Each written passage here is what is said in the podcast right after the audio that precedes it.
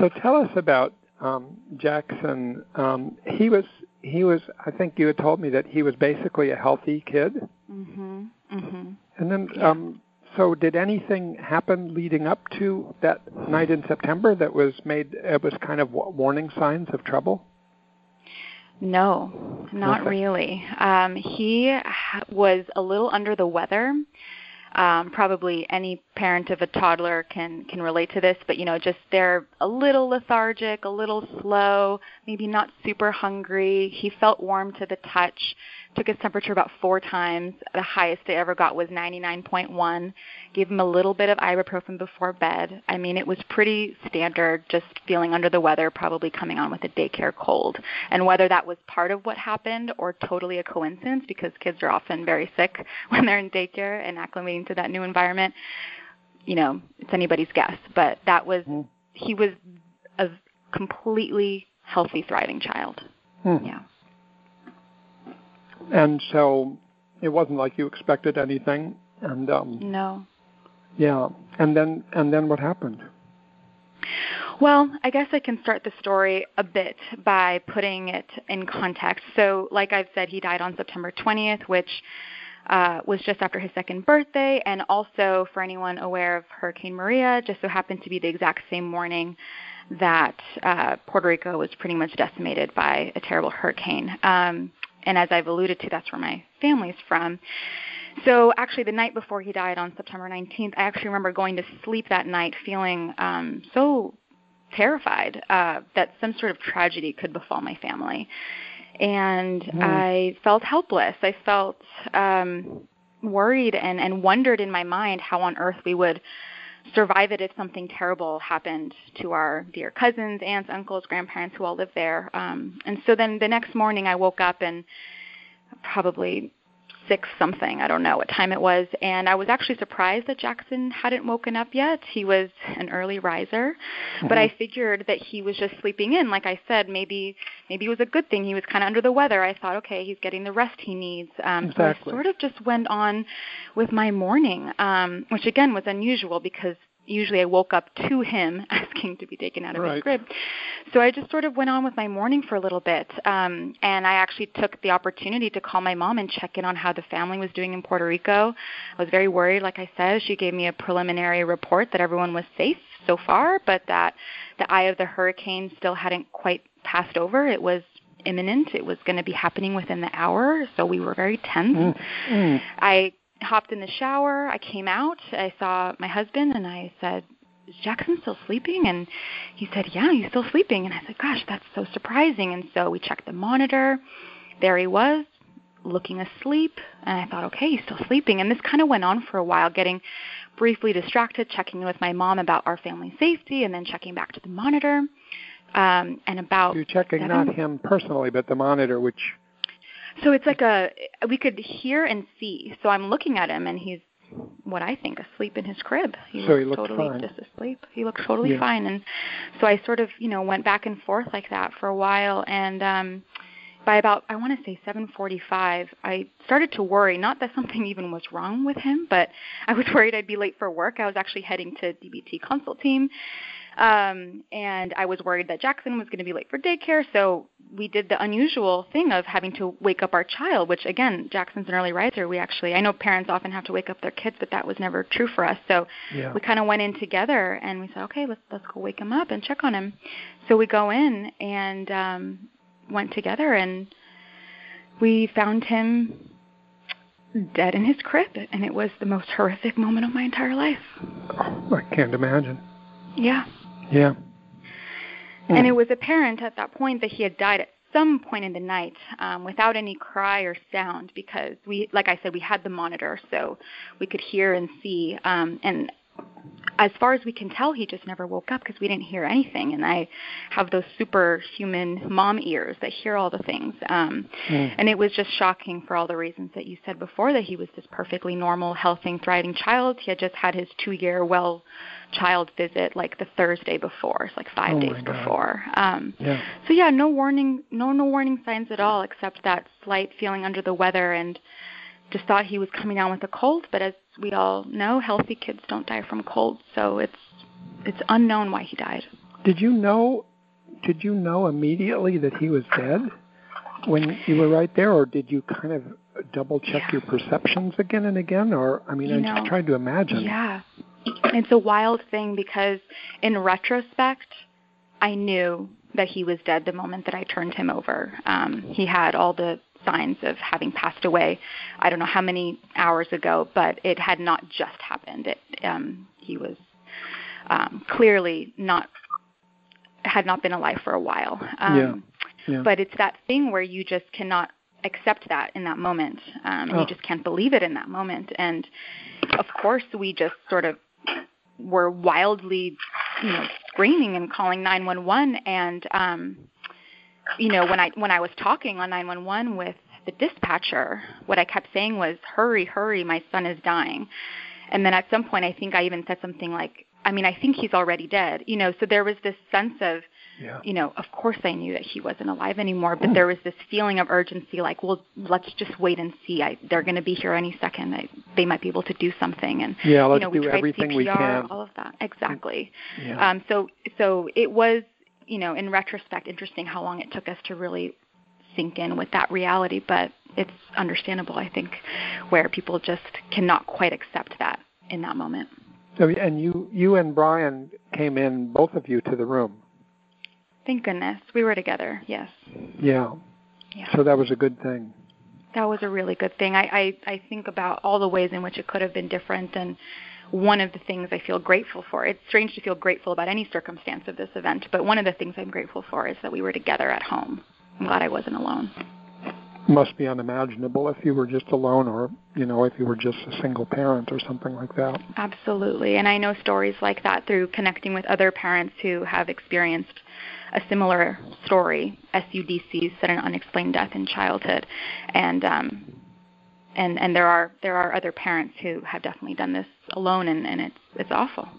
Yeah, and I think that's what makes this both um loss and trauma, right? Because we know that loss of a loved one of any kind is a very, very painful experience. And what makes it beyond, quote unquote, just a loss, but actually a traumatic event is this quality you're describing about the sudden, unexpected nature of it, where it is Mhm. just totally out of the blue. Um, and I think that that's, that's the trauma piece of it. Um, and and it is a shock to your system and it's impossible to compute at first like i sort of described earlier.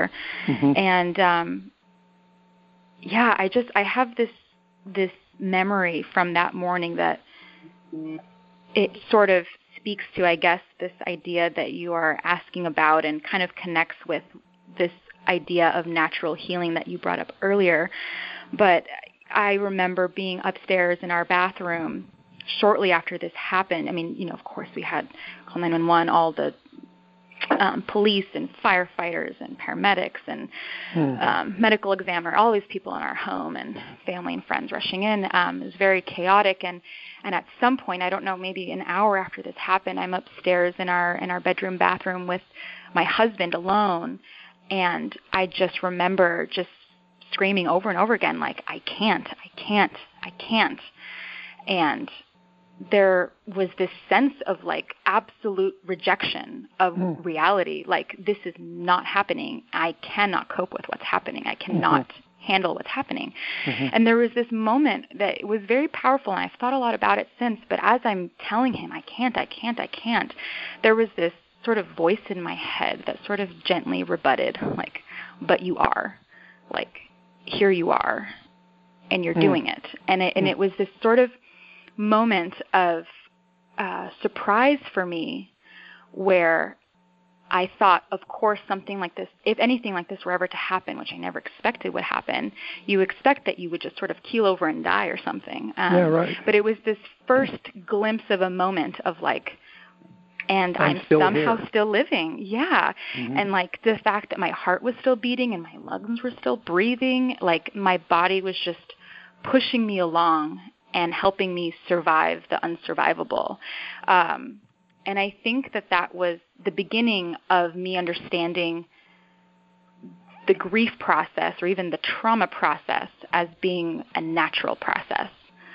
So I think that ties back to what you were you talking know what I'm earlier. struck with there is the is the um, that you you didn't think of it as this, but you um, you were able to remain mindful of the fact that you were alive. Yeah. Um, which sounds, of course, in some way, but I wouldn't say, of course, because I do think that it would be possible to be in that exact situation and not have that other voice occur to one to say, but I'm still here. I mean, it reminds me of all the practices that you've probably done and that people do in meditation practices or in mindfulness practices when they breathing in, I know that I'm breathing in. And how that's the first simple exercise you learn with Thich Nhat Hanh Breathing in, I know I'm breathing in, and breathing out, I know that I'm breathing out is such a profound exercise. And at a moment like what you were going through, it was a, you know, it was like I know that I'm here. You know, thinking that I'm going to die, thinking I cannot make it, but noticing that I'm still here, is a profound um, thing. And I would think some people might not actually get to the point at the beginning where they have that experience. Um, you'd have to have enough somehow presence of mind to know that. And yet it does seem like it's like if there's anything at the very beginning that's an indicator of okay, you're already on a process of mm-hmm. natural healing. Mm-hmm. It might that might be one of the pieces in the process. Yeah, like that that was that was an important piece and that is a great point and I think you know, you imagine like how on earth will I cope with this and then you realize I already am coping with this. I'm already mm. on this journey. And I think that's been at the crux of what I've sort of learned the most through this is mm. that surviving trauma or grief or whatever we want to call this doesn't actually require that you know what you're doing or have a plan.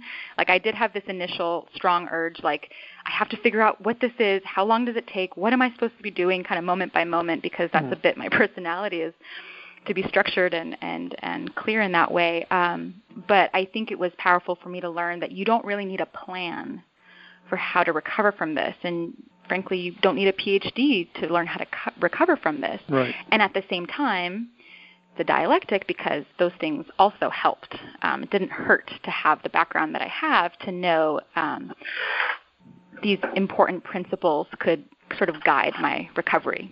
Mhm. Mhm.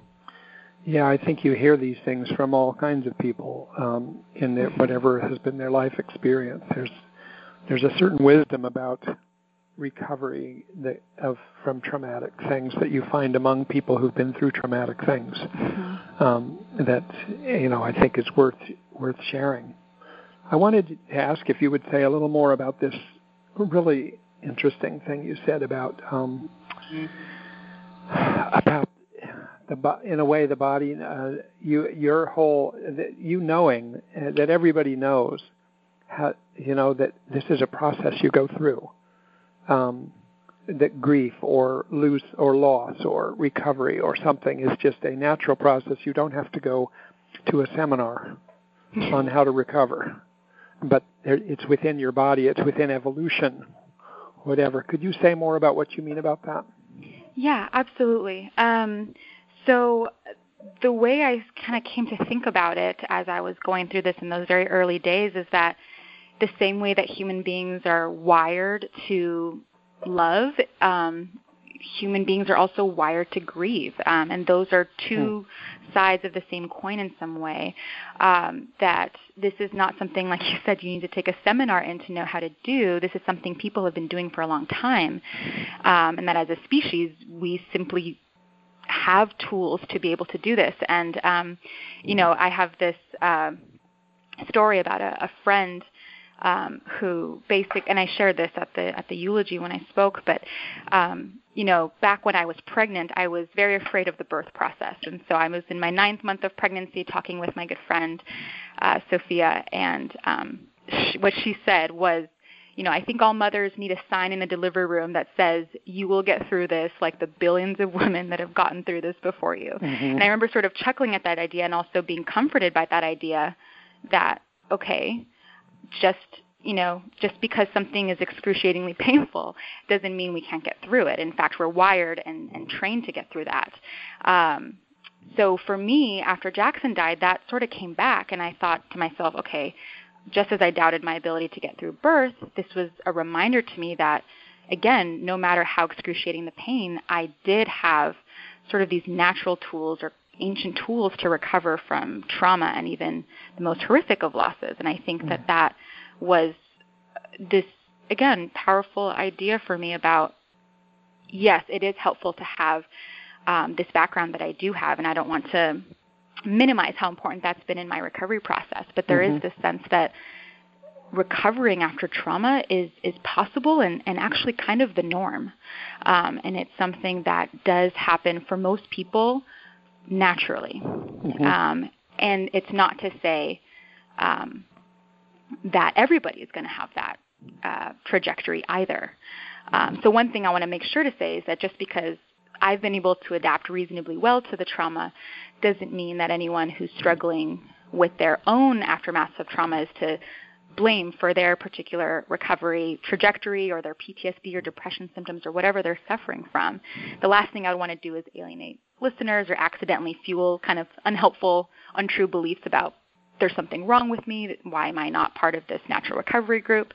Because I think the reality is that it's never the trauma survivor's fault if they end up with PTSD or whatever you want to say. Mm-hmm. mm-hmm. Um, the way we respond to and cope with traumas and losses, like you alluded to a minute ago, reflects so many factors like biological, social support, learned history, stigma, life stressors, and a lot of those are external or outside of our direct control. And so I do think looking back, I was lucky to be so privileged to have, like I said, the training that I have, the, the incredible social support that I have, just general stability, financial, otherwise, and frankly, surrounded by a community of psychologists. All of my friends are psychologists. Everyone I work with is a psychologist, and I think um, that has really, really helped. So it's it's kind of this this this message I want to say is that part of this is that natural recovery is the norm and it's possible, and holding up also this piece, which is that I feel very fortunate to have these extra factors that really um, made it more possible for me to take the harder but ultimately more effective coping. I just talked to us some about what have been the main ingredients you think that helped you cope with this traumatic situation over the past eight months? Yeah, well, I could definitely break it down uh, DB skill, DBT skills and modules because let me tell you, I feel very mm. grateful to have that as like a kind of structured framework for thinking through a lot of these things. Um, and I'll start with acceptance, um, mm-hmm. as we often do. Um, I think that, like I said, it wasn't something I was going to be able to radically accept the moment it happened. In fact, I did not accept it the moment it happened, nor could I really. Um, but I think over time, I realized that that was something that needed to happen. And interestingly, um, you know, there's something that a lot of people have said to me, which is uh, the idea like no parent should ever have to bury their child. Hmm. And I think that um, it's well intentioned, and I think it makes sense that people say that. It's an effort to kind of validate or comfort our loss and our pain, and, and I I know it's a well-intentioned sentiment, and at the same time, I think that that's sort of what was at the root of my suffering. I mean, a lot of things were at the root of the suffering, but that in particular, this should, like Jackson should not have died was a mm-hmm. really, really tricky stuck point for me. Mm.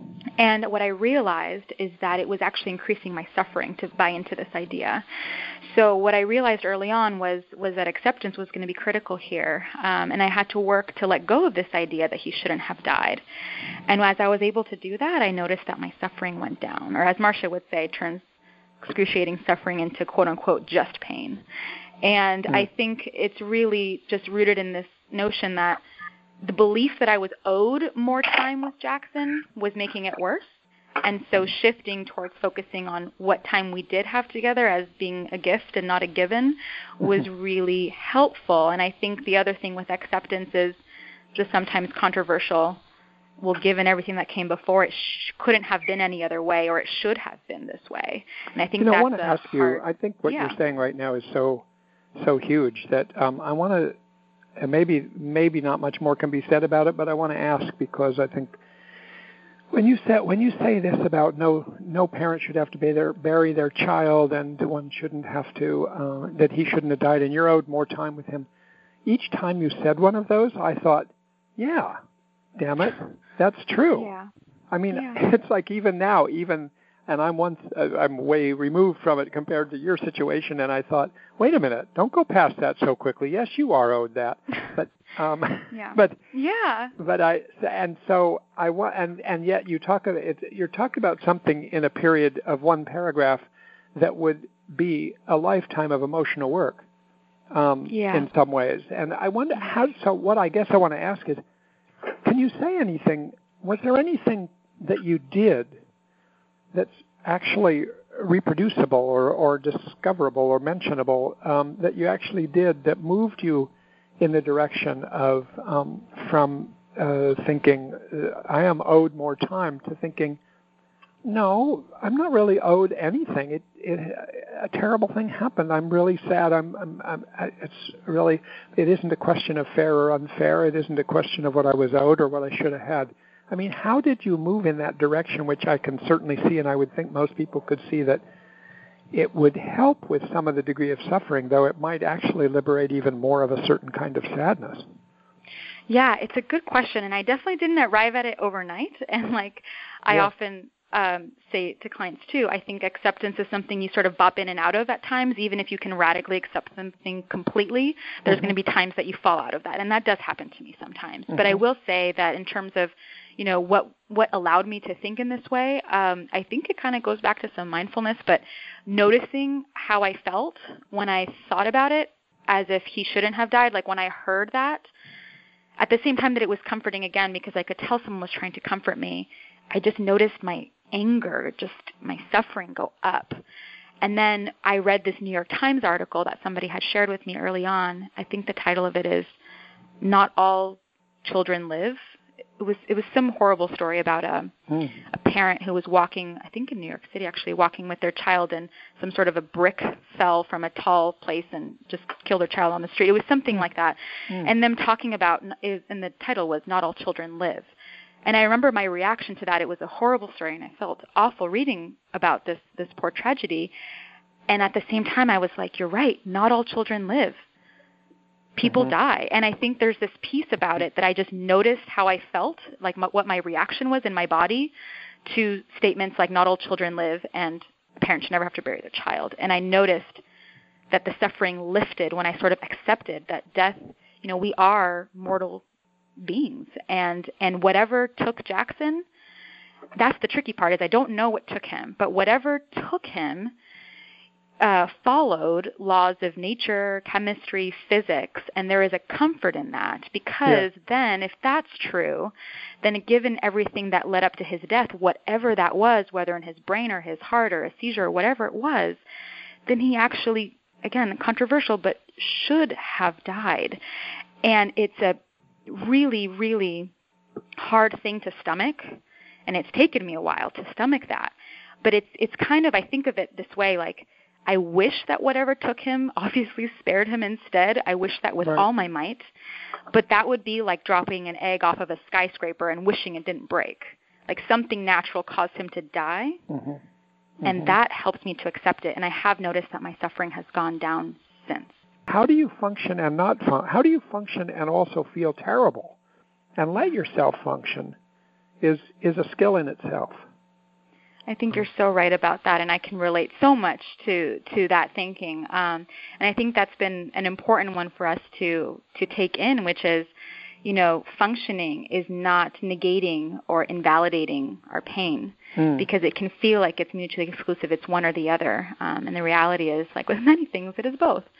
Mhm. Um, you can be functioning and and experiencing pain, and thankfully, it's a pain that is not totally destroying your life in a way that you know you can keep your job, you can keep your relationships, keep doing Mhm. the things that are meaningful to you and important to you, um, but that the pain is still there, and and it doesn't mean it's not there. Natalia, I'm going to start with a tough question. I mean, not maybe maybe it's not tough in terms of the content of how what to say, but I think it's painful. It's, it's a painful question. I would think is that I wonder if you can say something about um, the changes you've had to deal with. Um, I started thinking about it, thinking, God, it must change your entire life. This whole last eight months, just everything being different every day, every morning, every night, and everything. And I, so I, I'm wondering not to hear that just for the sake of hearing it, but as part of hearing how you've been attempting to cope with all the reminders uh, of of such a profound loss.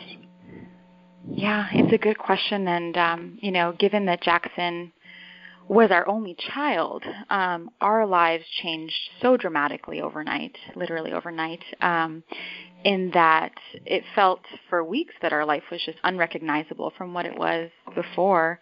Um, and I felt for a while that I had this sort of internal clock or something um, that hadn't quite caught up with the events and the news of what had happened. What I mean by that is it was really um, I don't know, I was very painfully aware of, you know, every meal that lapsed, every nap time that lapsed, every bath time that lapsed. It was mm. like some part of my body just hadn't quite adjusted to the change that had occurred, and I was mm-hmm. still expecting to see those things. I would be driving in my car and look in the rearview mirror, expecting to see Jackson in his car seat, and then to not see him there. It was really, um, oh boy, it, it was really intense at first, and of course now it's been eight months or so, and um, you know we've resumed some sense of normalcy. Obviously, there's no way to return to our old lives, um, but we have resumed a sense of day to day that is less shocking in that way. Mm-hmm. Um, but I do have to credit um, approach as a concept um, to what has helped me to do that.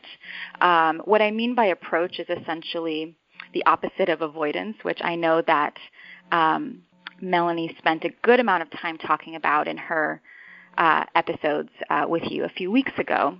Mm-hmm. And um, I think that that was um, that was foundational for me, and, and hopefully we get to social support as well today. But those are the two big things that I that I think I, I majorly credit um, for how we got through those those early days, those early weeks. Um, and um, I'll just start by saying that this is actually what I study. Like you said, I um, sort of specialize in, in PTSD and trauma and, and, and recovery.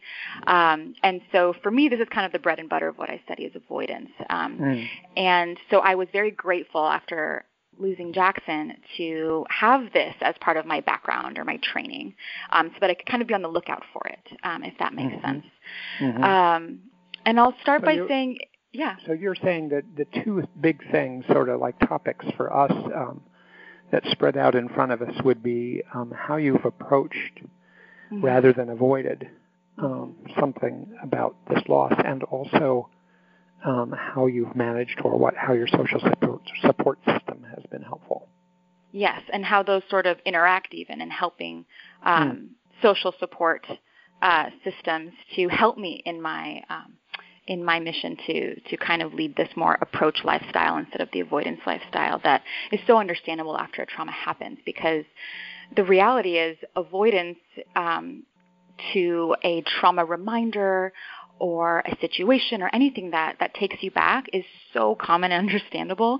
Uh, in the very short term, it reduces our fear, our anxiety when we avoid or escape reminders. Um, it's it's a really really natural um, response to being reminded of something really awful that, that feels very painful to remember. Uh, we also know, though, that in the long run, sort of persistent avoidance of you know non-dangerous trauma reminders can actually lead to problems downstream, namely PTSD. Um, and so, as Melanie described in her podcast, we know that avoidance can really get in the way of recovery because what happens is it prevents corrective learning that is really important for processing the trauma, for getting oneself out of that shock. Um, so I think that that was a really important thing for me to keep in mind. Hmm. What do you um, collective learning? Corrective. Corrective. Learning. Yeah. Okay. Yeah. Yeah. Yeah.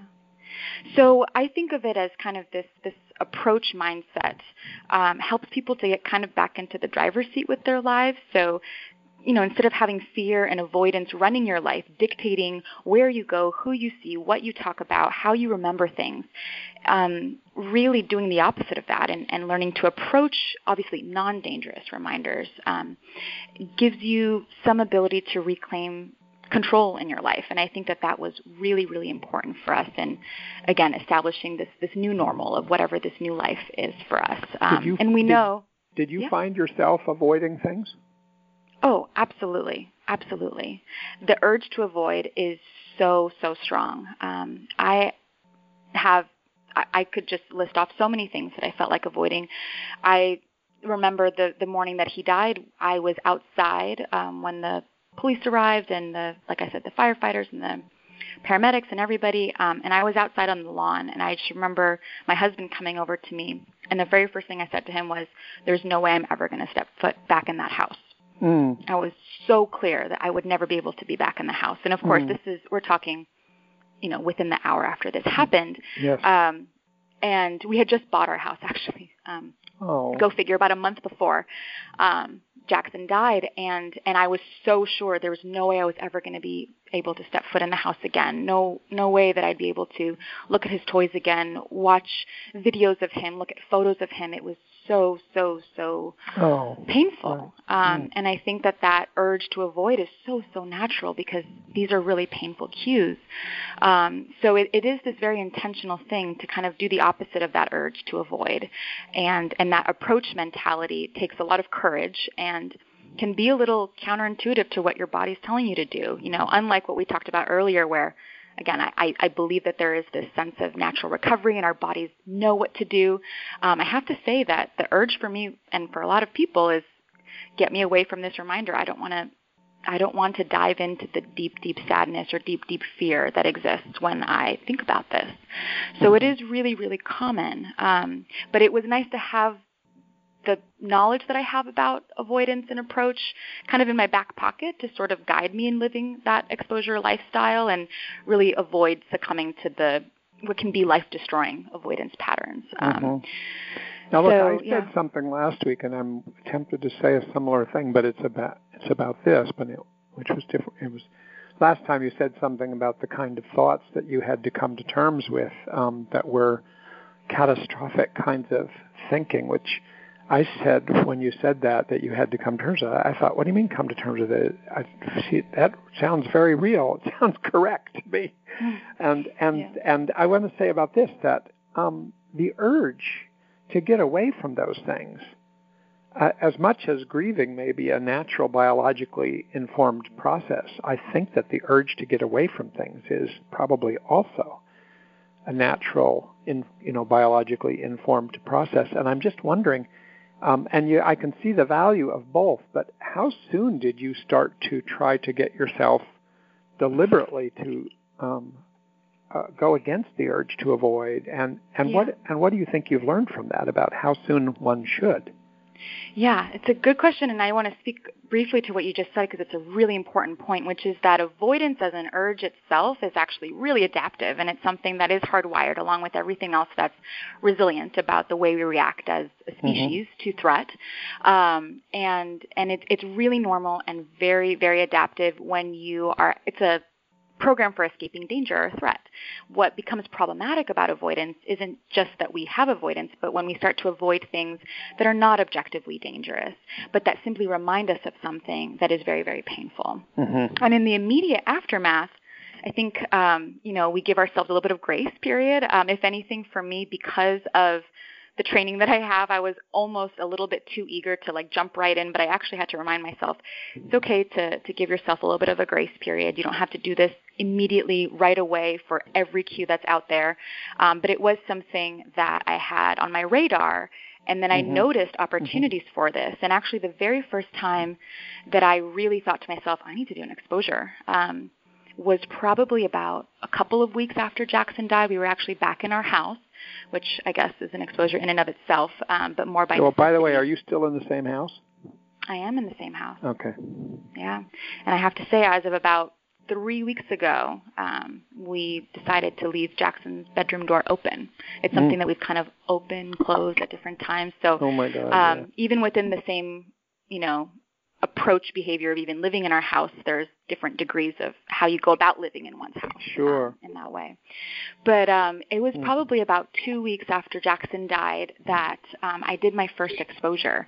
And I knew it was needed because I was sitting on the couch talking with Brian, and I just broke down into tears. And um, and he was comforting me and what I told him was at the root of my suffering as I said I don't think I'll ever be able to watch a video of Jackson again and mm. that was so so sad for me and mm. and I said I just know if I hear his voice I'm just going to like self implode with grief and never come out of it. Yeah. And the moment I heard myself saying those words out loud, I heard the voice of my clients. I heard the voice of people who I know who have struggled with PTSD after trauma.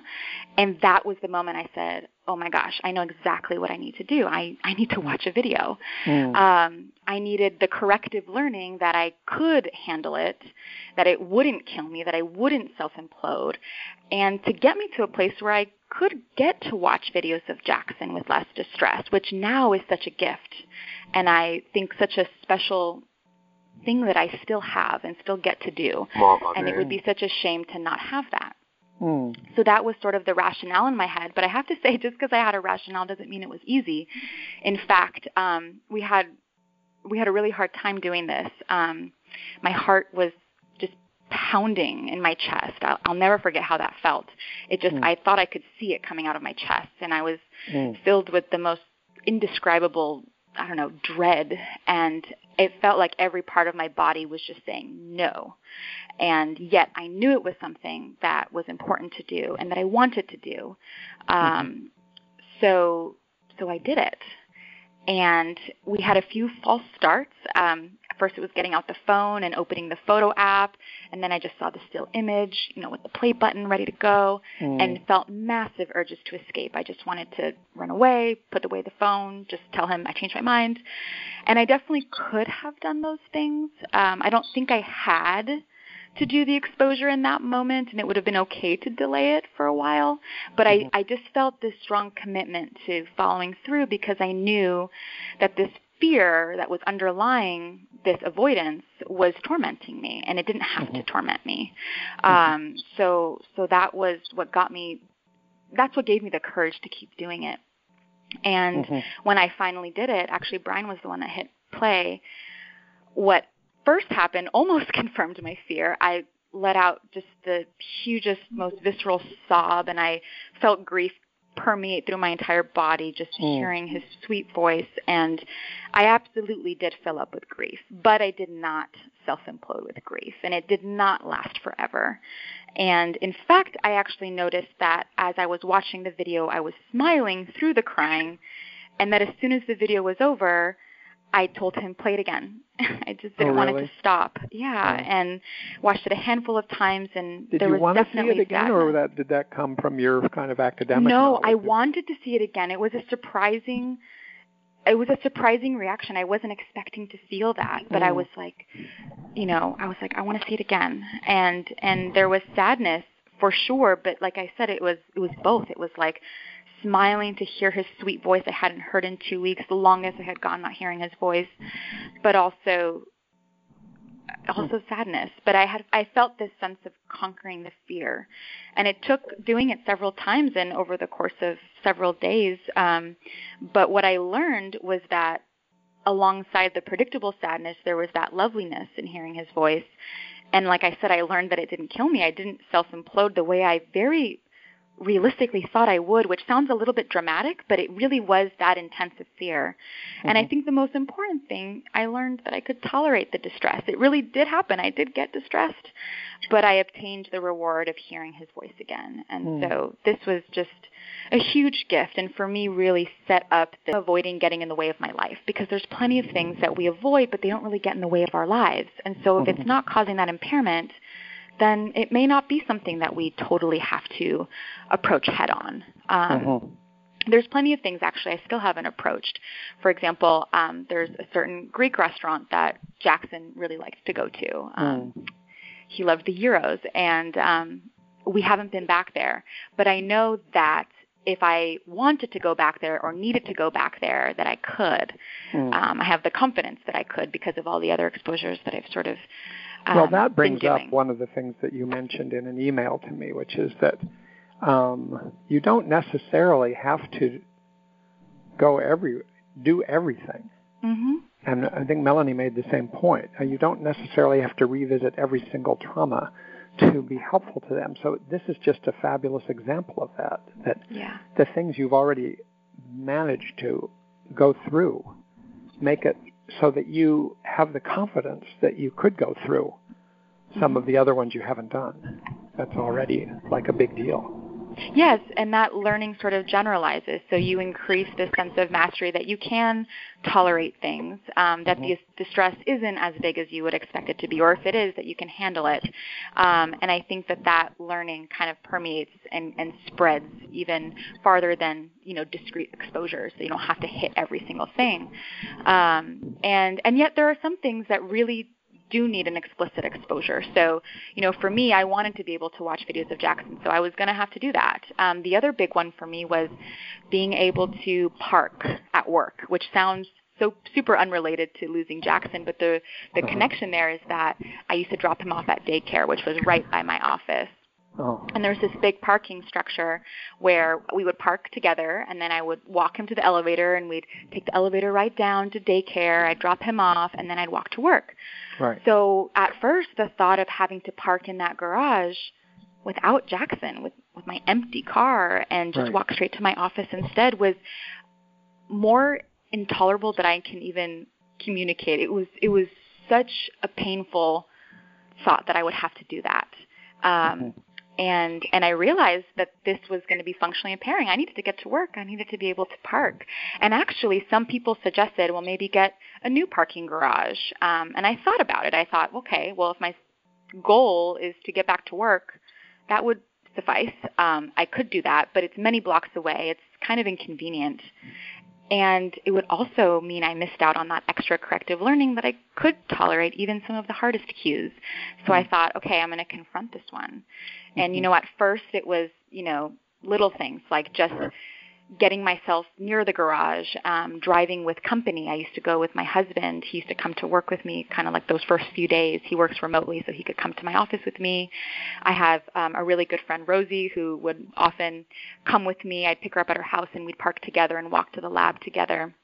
And that helped me with my initial goal of being able to park in the garage. But I also did that being very aware that I was using quote unquote what we refer to as safety signals, which are kind of controversial in our field.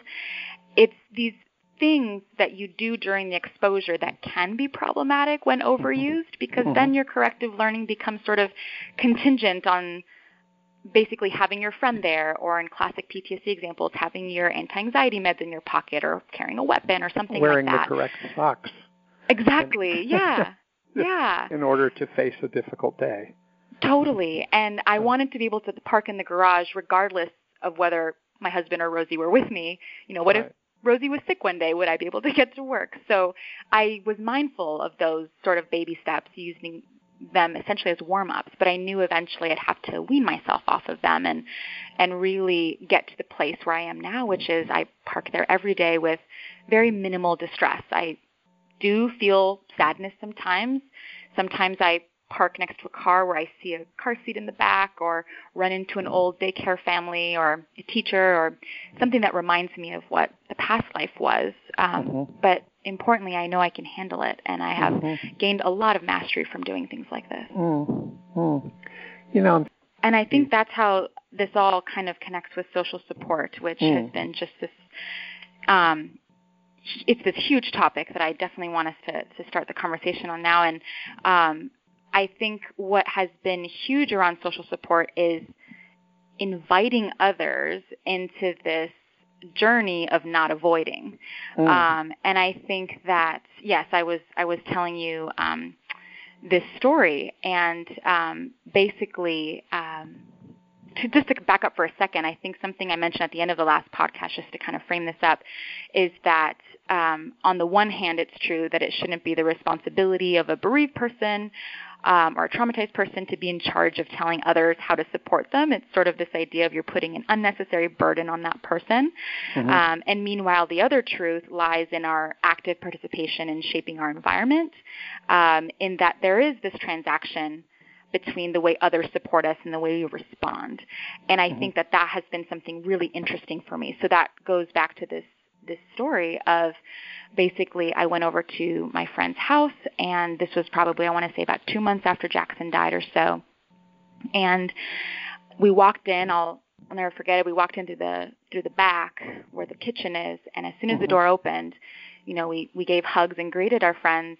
And I immediately saw Jackson's photo from his second year birthday party on mm. her fridge. Because, mm. um, like I said, he died just after his second birthday party, so that was still mm. on her fridge. Mm. And um, and I sort of immediately gravitated towards it. I, I, without even thinking, I think I just walked over. I I placed, I just kind of like run my my fingers across his face, and I, I'm sure I had probably some tears in my eyes. And anyways, my friend came running up and she just said, "Oh my gosh, I'm so so sorry. I didn't know whether I should leave that up or take it down." Mm-hmm. Mm-hmm. And that was the moment for me that it was so clear. It was this aha moment of, oh, of course, when people see me crying, they think that they've misstepped, that they've done something wrong. Nobody wants to make a bereaved parent cry. Um, right.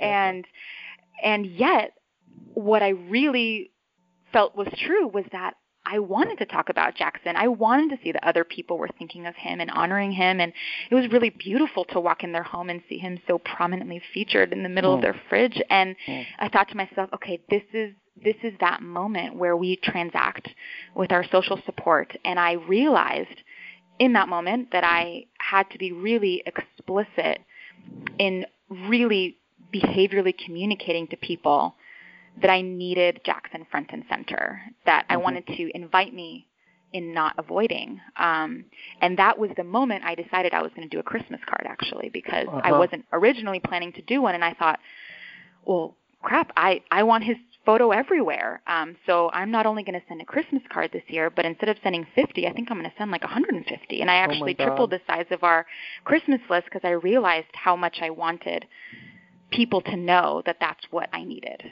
I mean, and on the Christmas card, can you tell me what you had on the card?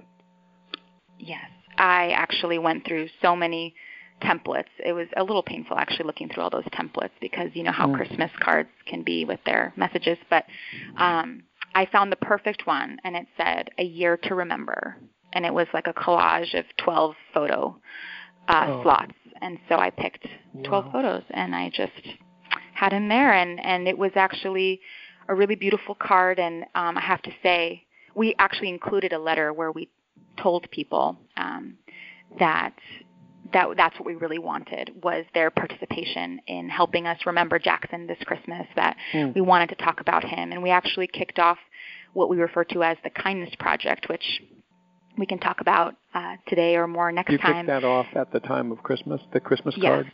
Uh-huh. Yeah. So the Christmas card with mm-hmm. a letter and an invitation to participate in the Kindness Project, which was mm-hmm. basically spreading acts of kindness in honor of Jackson. And it was just this total invitation to other people to to do that with us, to to, mm. to have Jackson front and center. And and it felt maybe you know obvious, but then suddenly not obvious, and that's why I really wanted to be explicit with it. Mm. Let me ask you this: as I listen to you, some of the things that you say that are particularly specific are touching, and I get tears in my eyes just listening to you. And I was thinking, did you find that in trying to steer your friends towards and invite them into not avoiding with you, did did they have difficult feelings they had to cope with? Oh, I'm I'm sure they did, and and you know, I'm sure they did. Um, I think that the main fear that they were operating with was fear of saying the wrong thing, fear yeah. of hurting us, of, of of doing something to make it worse, and and I I know that because I've been there.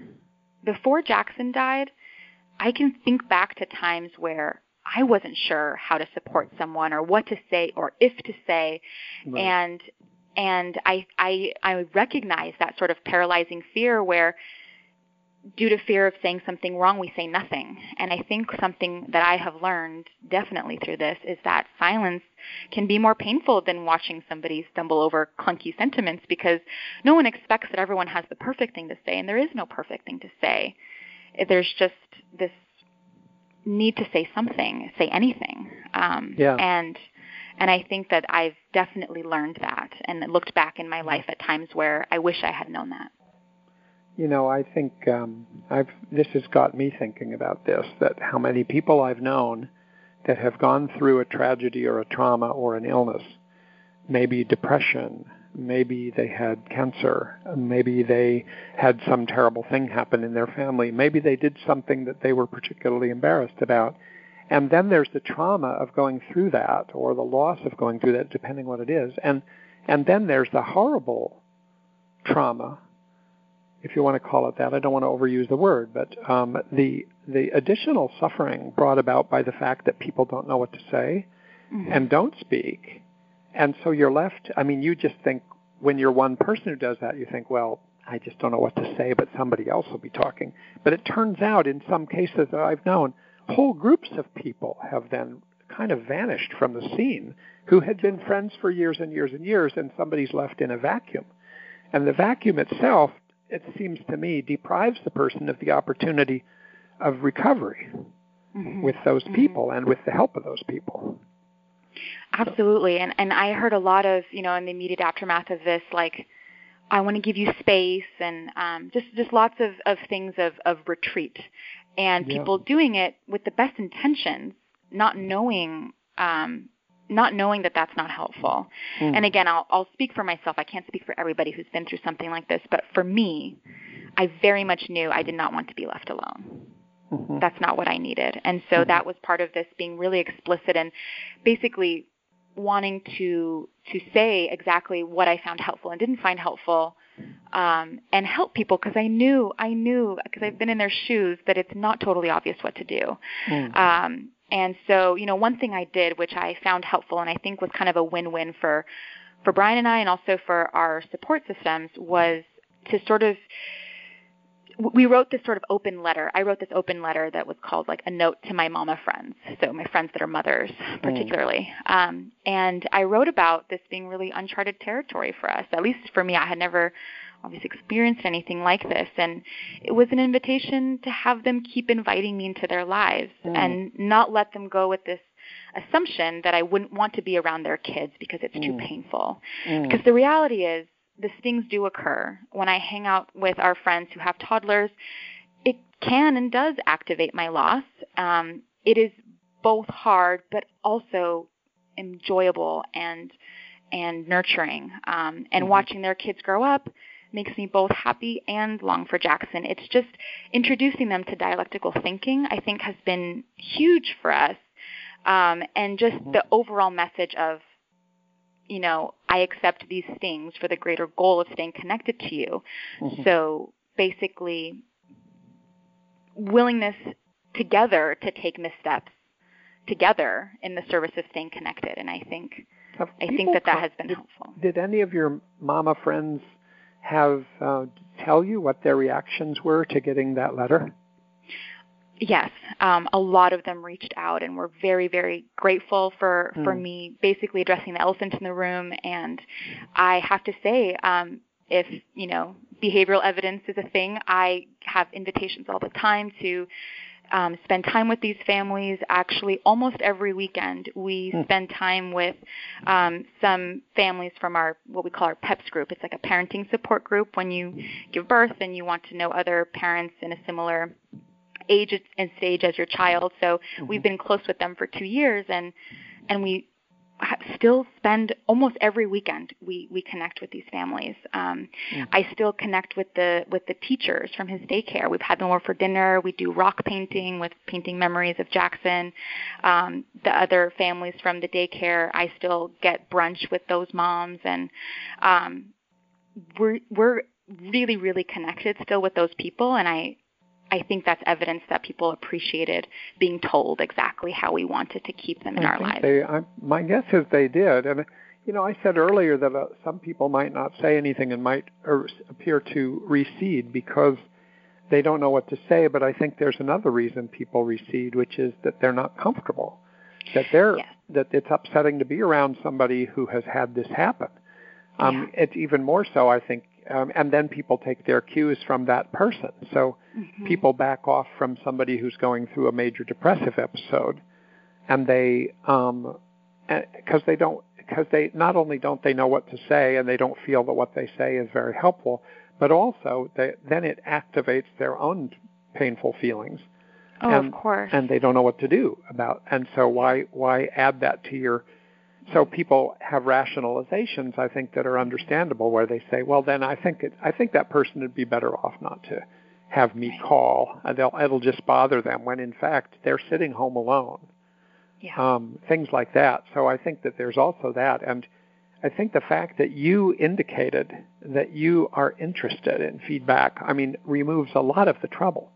Mm-hmm. Um, I can't expect everyone to do that, but it seems like your mommy letter is so great. It, I'll start by saying that, you know, events like this, whether a trauma or a loss or something else really mag- uh, of huge magnitude, can be something that is a real stressor on a marriage, and that's for certain. Um, and at the same time, it can also be something that I think can bring you together. Um, I got that sense pretty early on in the immediate aftermath of all of this. Like Brian and I were sort of our instinct was just to cling together like we were hanging on for dear life. Um, and even though there was loads of support that was flooding in, there was this sense that really only Brian could know the depths of my grief and of my loss, and only Brian knew Jackson as well as I did. This idea that his brain actually housed so many of our shared memories, even some unique stories, mm-hmm. things that he shared with me since he died. And there was just this very early sense of like, I don't know, losing Brian would have sort of been like losing Jackson all over again. Um, and so for us, we've felt very, very grateful um, that the effect of losing Jackson has not been to break us up, but in fact has actually pulled us closer together. Mm. And and I do think that there are reasons for that. In other words, there are protective factors at play. Um, that make that easier uh, to be the case for us. And I think one of those is that we really didn't blame each other. Um, I think that, again, speaking of things we're grateful for, we are, despite this horrible thing that has happened, we were grateful for the circumstances such that it was really hard to blame each other. I can think of plenty of other situations where it would be a lot easier to fall into that trap as a couple or in a relationship. Um, and certainly we could have found ways to blame each other, but but in essence, um, that was sort of off the table from the get go, which I think was really, really protective. And in general, we had a strong foundation. We had been together for 10 years or so, um, and we've always been pretty highly communicative and open in our sharing, you know, talking every day about the things of substance, asking the hard questions, being there for each other. It also helps that we um, met with a grief counselor actually a little bit for a while. Um, mm. So uh, weekly at first, and then we sort of tapered off every other week. Um, and I think that she was really helpful in helping us to do this because certainly our relationship had been tested in other ways before over the decade of being together, but we had never really encountered grief together. And what she really helped us understand was that it's okay to have different styles of grieving and recovery. Um, and it was also important to stick together. And those mm. are some you can do that at the same time. So what I mean by different styles, um, I was sort of more like a leaky faucet, is what I call it. I sort of cried on and off every day for months. Um, and I was much more inclined to do things like writing and reading and connecting with people, talking on the phone with people, FaceTiming with people. Um, whereas Brian was more of like one huge cry per week. Um, and he did a lot of more activities like gardening and exercising and house projects. Mm-hmm. Um, and so in that way, we actually did kind of have different styles, and at times that felt sort of odd. Um, but what our grief counselor helped us understand is that there's nothing wrong with having different styles, and there shouldn't be this pressure to grieve exactly the same way and side by side all the time. And she also pointed out that even though we're grieving the same child, we're grieving different relationships to that same child. Oh, um, right. And I think that was a profound kind of, oh, you're right. Um, so, you know, she encouraged us to grieve together at times, and that looked like sharing Jackson memories, planning projects in his honor, um, reading some of the same grief books and discussing them. But then we also grieved separately, and that was okay. So we actually, to this day, we say goodnight to his urn and his lovey that's on our mantle pretty much every night, and we do that separately. It's actually something that we don't do together. Um, you do what? And what is it on your mantle?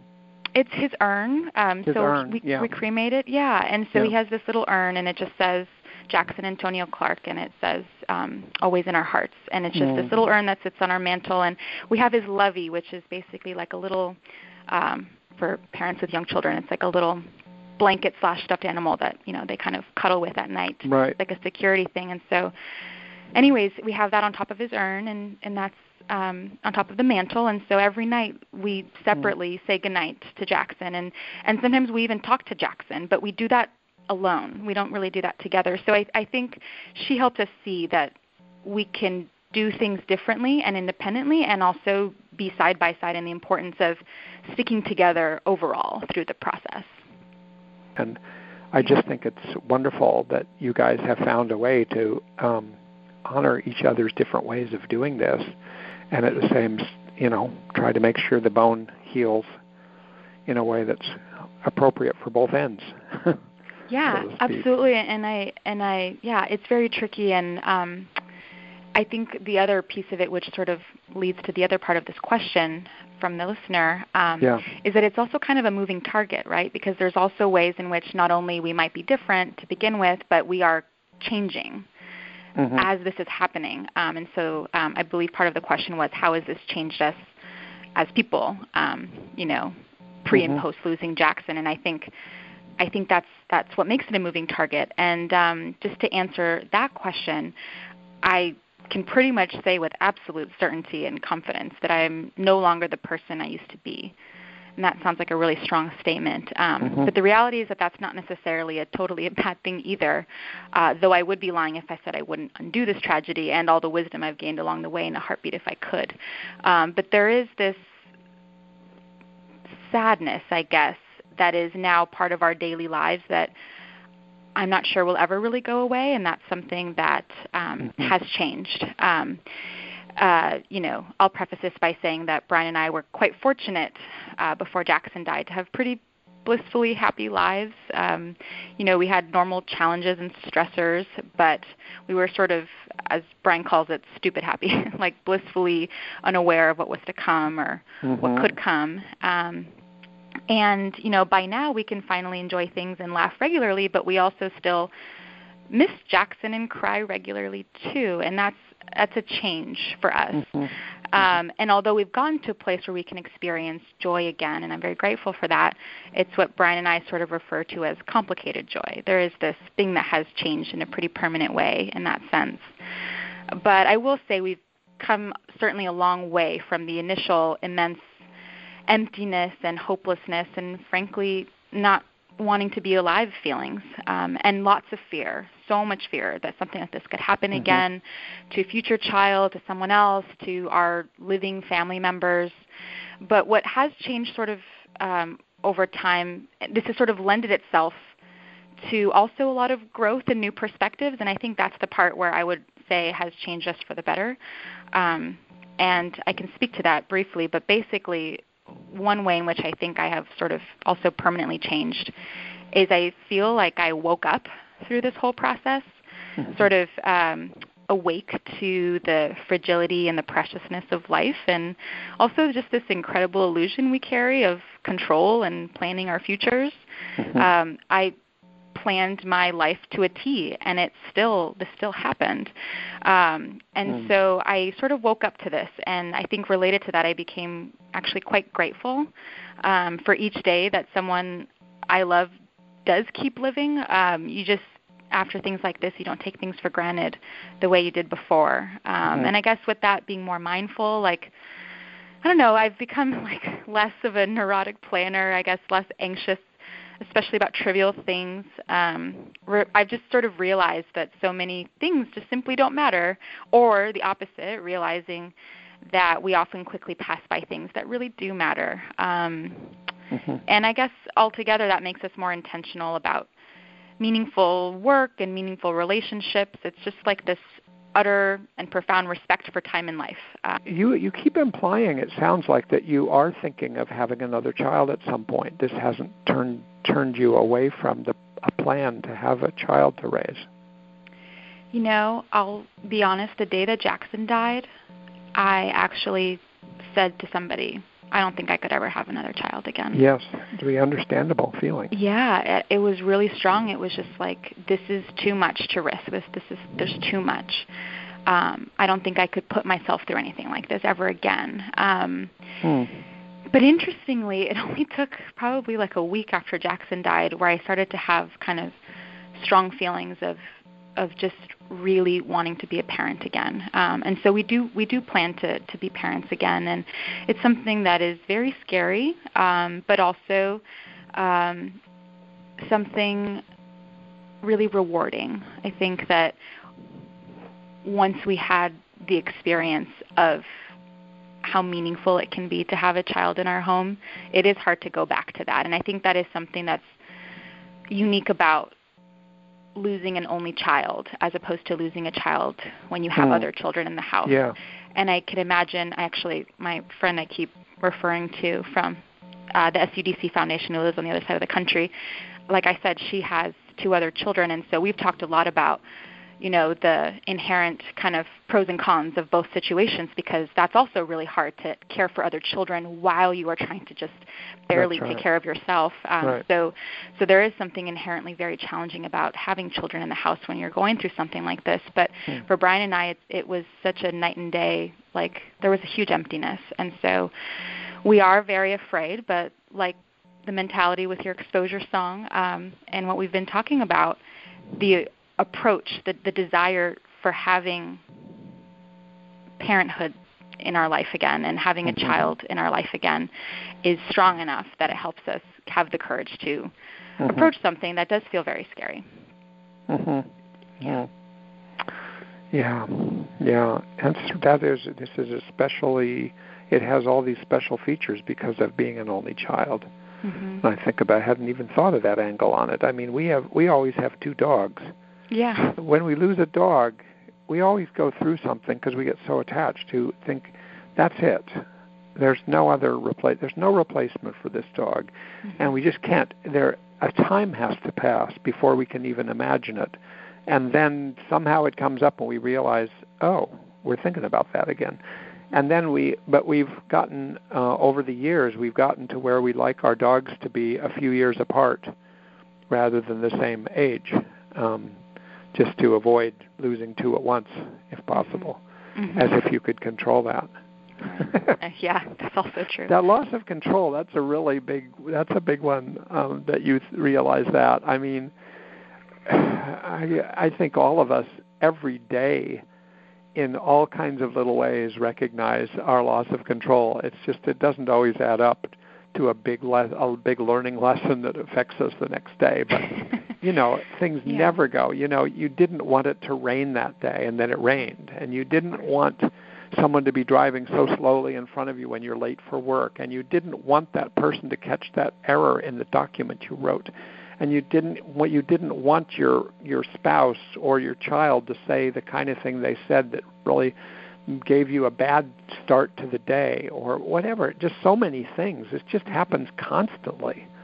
Like the world just never goes. I was thinking after your talking last week that it's a little bit like a, a useful way to live is to think like like a GPS that you are always recalibrating. Mm-hmm. You know, you're bumping into actually a direction that was not part of your plan right. for that minute, that hour, that day, that year. And then right. you have to recalibrate. And that's a skillful way to live if you can recalibrate. Some of us stop recalibrating because we don't want to approach it again. We stay away from what we're afraid of. But I think, I think you're so right about that. Yeah. And I, I've always been such a planner. I mean, that is totally my personality. Yeah, well, that's big on control.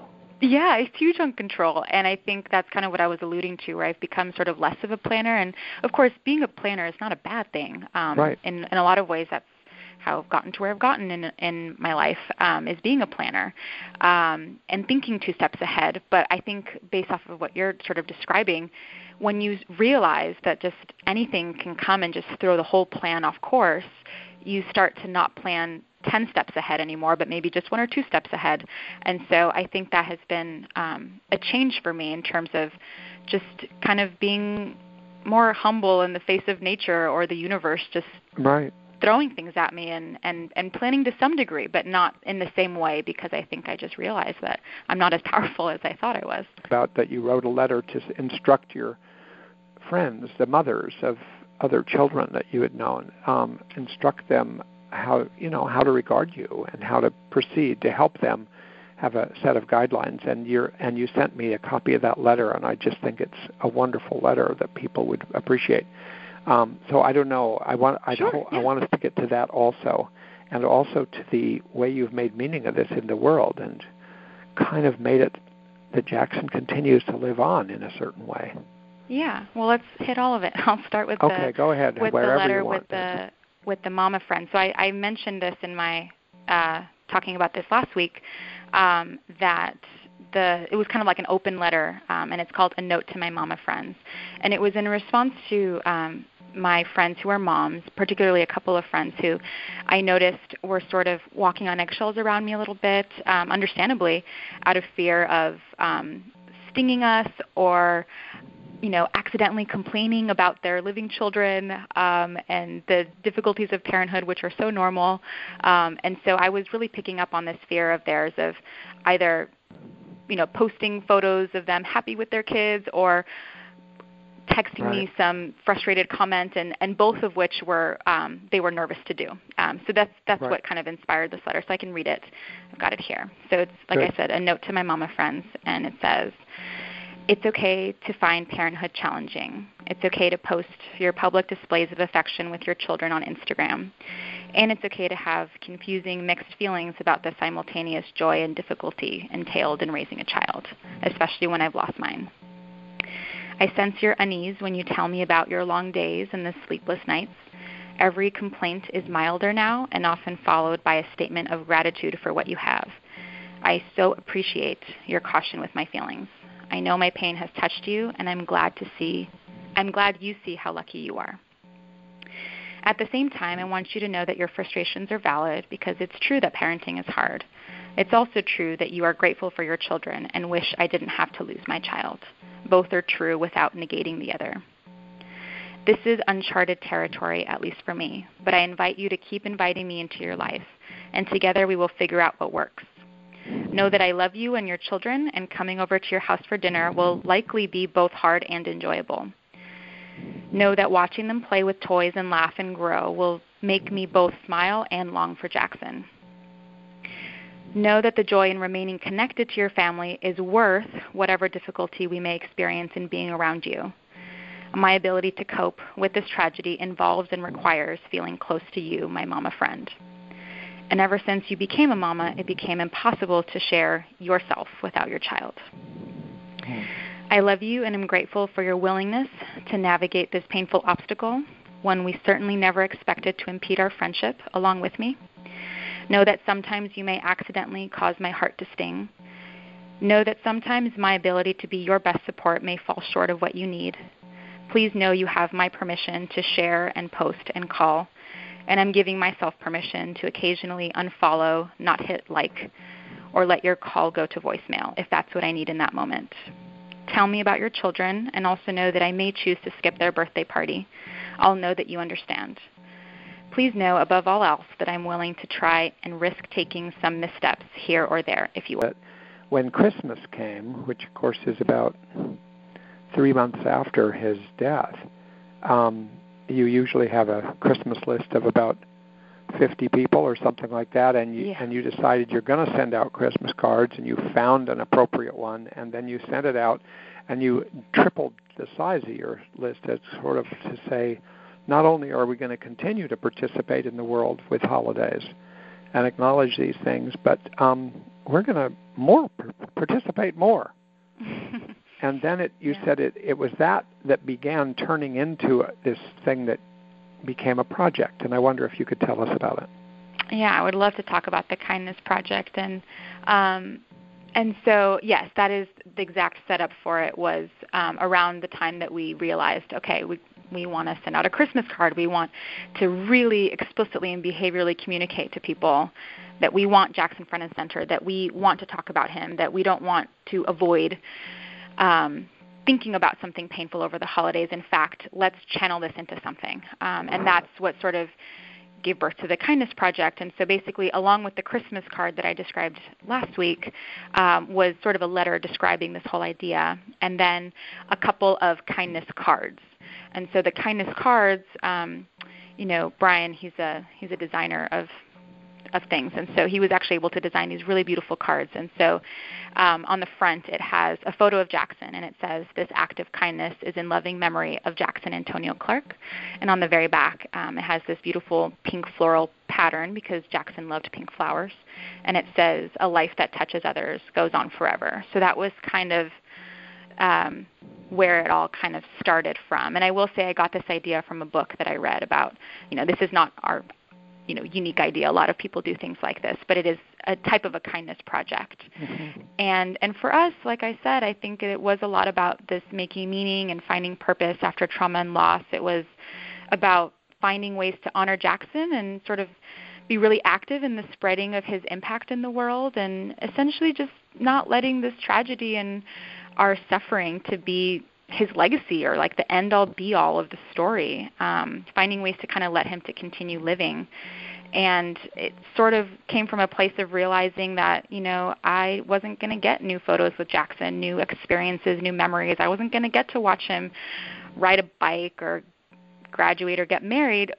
But jackson's impact on the world and my relationship with him could continue and basically his impact on living changing things by default means that he and my relationship with him continues to live and change.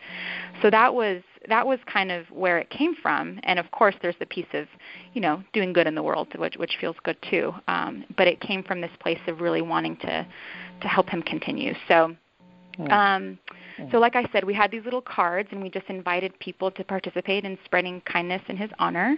And then we just asked people basically um, to take a photo of their kindness act in some way. Um, some of them were hard to take pictures of, so they could just describe it too. But mm-hmm. um, we gave we mailed out to you know all 150 letters that we mailed out had two kindness cards, and then we got a lot of people saying send me more. oh, wow. um, but we now have a website where we posted these, and there's about 200 now. Um, of kindness acts in Jackson's memory, and it's an ongoing project. I actually just got a text from my friend Eliza just a couple of days ago. She was on her way to work on call. Uh, she's a doctor late at night. She stopped at a Starbucks and she told me she texted me that she took a picture of the woman at the register holding a Jackson card and then she texted me someone's about to meet Jackson so she bought a drink for somebody behind her or something like that mm. um mm. so that's just an example but it's ongoing and people keep doing these wonderful beautiful things and you know some of them are are kind of the big ones like Jackson has fed and clothed the homeless um he sponsored a child in Sri Lanka funded the education of a refugee child he's put a lot of hair on the heads of multiple cancer survivors. He's mm. contributed to critical research um, on sudden unexplained death in childhood, SUDC. We've raised just honestly thousands of dollars for them, um, for us. And um, and then there's also kind of the smaller or more indirect ways that are equally beautiful. He's fed the birds outside our window. He's, like I said, bought coffee for strangers. He's brought people together who otherwise wouldn't know each other and I think for all of us, he's changed the way we look at life and respond to tragedy and loss. And it's just been this incredibly heartwarming project. Um, and I think that what I've heard from people who have participated, it's given them a really tangible way to provide social support because there's only so many flowers and casseroles you can drop off that this feels to them like a really um, an opportunity or an empowering chance um, to really make a difference, not only for us but for other people. Um, and so it's been incredibly powerful, and, and it's something we plan to keep going. Yeah, God, so many things, and I'm just imagining that of the, of the things that, let's say, somebody turns around and buys somebody their meal or a cup of coffee, um, and all the other things like that, that then you know that's going to be translated into some that person doing something for somebody. And yes. sort of how many many many things there are like that it's really yeah. wonderful. I mean i have i have spent so much time thinking about that. Um it really blows my mind. And I actually know of a couple instances of where, you know, we've done a kindness act or somebody has done a kindness act for somebody and then they've gone on to sort of spread it on. But I am also aware that I, there's countless other examples I'm just not aware of. It's kind of it's kind of gone viral, I guess, in a way That's where right. um, That's it right. sort of has. There's this quality where there's a lot of comfort in like being very active in our spreading of Jackson's memory and the kindness. And then there's something also beyond that, which is that it has a life of its own. Like I, I take comfort in I don't even need to be actively telling the world be kind, do things in honor of Jackson, whatever. It, it's just happening, and it's just kind of unfolding in it on its own, and that's so so powerful. Um, but I do want to share an example, which was my favorite kindness act that I did, and how it came uh, Sure. full circle. It was just it's my favorite story about this. Um, but one of the kindness acts that I did was, um, well, the backstory of it. I'll make it short. Is that I um, we live near this place called Paint the Town, and it's basically a ceramic painting studio. You've probably heard of some version of this in your own town, Yeah. but um, you know, you go with the thing like kids and you paint. Yeah. Yeah. So I have always been really excited to do that with Jackson, um, and I would always talk about that. Even when I was pregnant, I told Brian when we walked by U Village and walked by Paint the Town, I said, "Oh, I can't wait to take our future baby here someday." And so actually, um, the Christmas before Jackson died, so he would have been just a little over one. Um, Brian bought me a gift card to say, this is for you and Jackson when he gets big enough. And I we both knew it was very premature. He wasn't old enough to go, but I've been hanging on to this gift card of this like event, this this thing we wanted to do together. And of course, Jackson died before he was ever really old enough to do that, so we never Mm. got to do it. Um, and so one of the kindness acts that I got very motivated to do around the holidays was actually to go to paint the town, which was an exposure in and of itself, but to go to paint the town um, and actually buy a a gift certificate and give it to a family who was there um, Mm. painting together. Mm. And so as I was doing this, I noticed if I caught a family out of the corner of my eye, and I said, "Oh, it was a mom and um, her daughter and her son." And I said, "I'm going to treat them." Um, so, anyways, I was getting a gift card at the at the register, and then as I sort of look back, they're not there anymore, and turns out they had actually in that half a minute or so come to check out. They were all done, and they were Oh. going to go pay for their things, and they were standing right next to me. And I said, "Oh my gosh, um, okay." So I was like trying to finish my transaction quickly so I could give it to them before they paid, and it was really beautiful too because they had a J ornament that they had painted, and I was like, "Oh, this is so perfect." Um, so, anyways. Um, I, I Hmm. finished the transaction. I handed her the gift certificate, and I could barely get the words out, but I just tried to say like, "This is in honor of my son, like Happy Holidays" or something like that. Um, and Yeah. so I handed it to her, and she just kind of teared up and, and said thank you. And that and that was it. That was it. I, I walked out, and I was like, "Wow, that felt so powerful and good and Yeah. special." Yeah. Um, Sorry, got a little emotional. yeah. Um, so, anyways, then it was really interesting because about a month later, um, we were we get these letters from the SUDC Foundation because we do a lot of fundraising with them about um, oh you know heads up so and so donated in your honor or in Jackson's name. And so you know families we know I see a whole list of families we know and then I want to thank for that. And then at the very bottom it says the the pottery um, a kindness act recipient and it has her name and her address. And this woman took our card, Googled it, found the Kindness Project, found our website, and learned what happened to Jackson. And she donated money to the SUDC Foundation. Oh. Wow. Yeah, it was just so special. Um, It's, so, anyways, that was an example of something that kind of came full circle. Just one of the few examples that I got to witness, but it was very special. Mhm. Yeah. Mhm. So that's Yeah. yeah. I'm just uh um I think that any one event like that does has the potential and many of them will one way or another. You just can't track all of them. That one happened to come back right to you and you knew it. Right. god knows how many have just been right next to you. Yeah. or have come around a circle in your community or or somehow else. I i don't want i i i think that it's such a special example that you gave um you know because you're giving with complete you're you're giving it's kind of i don't know it's it's this concept that jackson never ended Yeah. and he's still there and and it's it's you it's Jackson is part of you of course and Jackson was part of you before he was even physically manifest I mean he came Mhm. from you and Brian and Mhm. um and he was there and his beginning was just happened to be that he became a physical being on the planet. But you know a lot got associated with who he was from the first day and you guys took him in. And what's wonderful is your generosity to share him with the world rather than just closing up which would be completely understandable. Um, and then it also really does um, indicate that you know, he still has a life.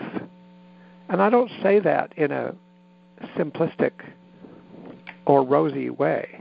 I mm-hmm. just think he goes on and on, and he's going to go on and on, and he can't not now. He's just you've unleashed something that's really might not be attributed to him even, but his contribution to the world and his and uh, of all things to choose that it would be kindness. Yeah. Is such a great thing. You know, it's generosity. Yeah. Yeah, it's and not I asking think, anything in return. Right. And I think this concept of you know interbeing or interconnectedness has been so helpful um, in thinking about this. I actually um, highly recommend for anyone listening to listen to your earlier episode on interbeing because I just found it so mm. helpful. Um, and I've since bought uh, one of Thich Nhat Hanh's books. Uh, I think it's no death, no fear. Yeah. Um, that has just been really uh, it's changed the way I think about this, um, and it's gotten me pretty pretty much uh, finally close to this idea of like Jackson is with us. Uh, I think people often say that more in a religious context, and yeah. while I don't personally believe he has this spirit that's watching over us or anything like that, I do really feel that if I can relax my boundaries of what it means for him to be here, I actually yes. can feel him everywhere. Yeah. Um, and and I'm not separate from him. Um, no. And he is me, and I am him. And sometimes Brian and I even will just, you know, be talking in the kitchen or something, and and I'll I'll say something, and he'll look at me and say, "You just made a Jackson face," and I'm like, "I know, I felt it as I was doing it."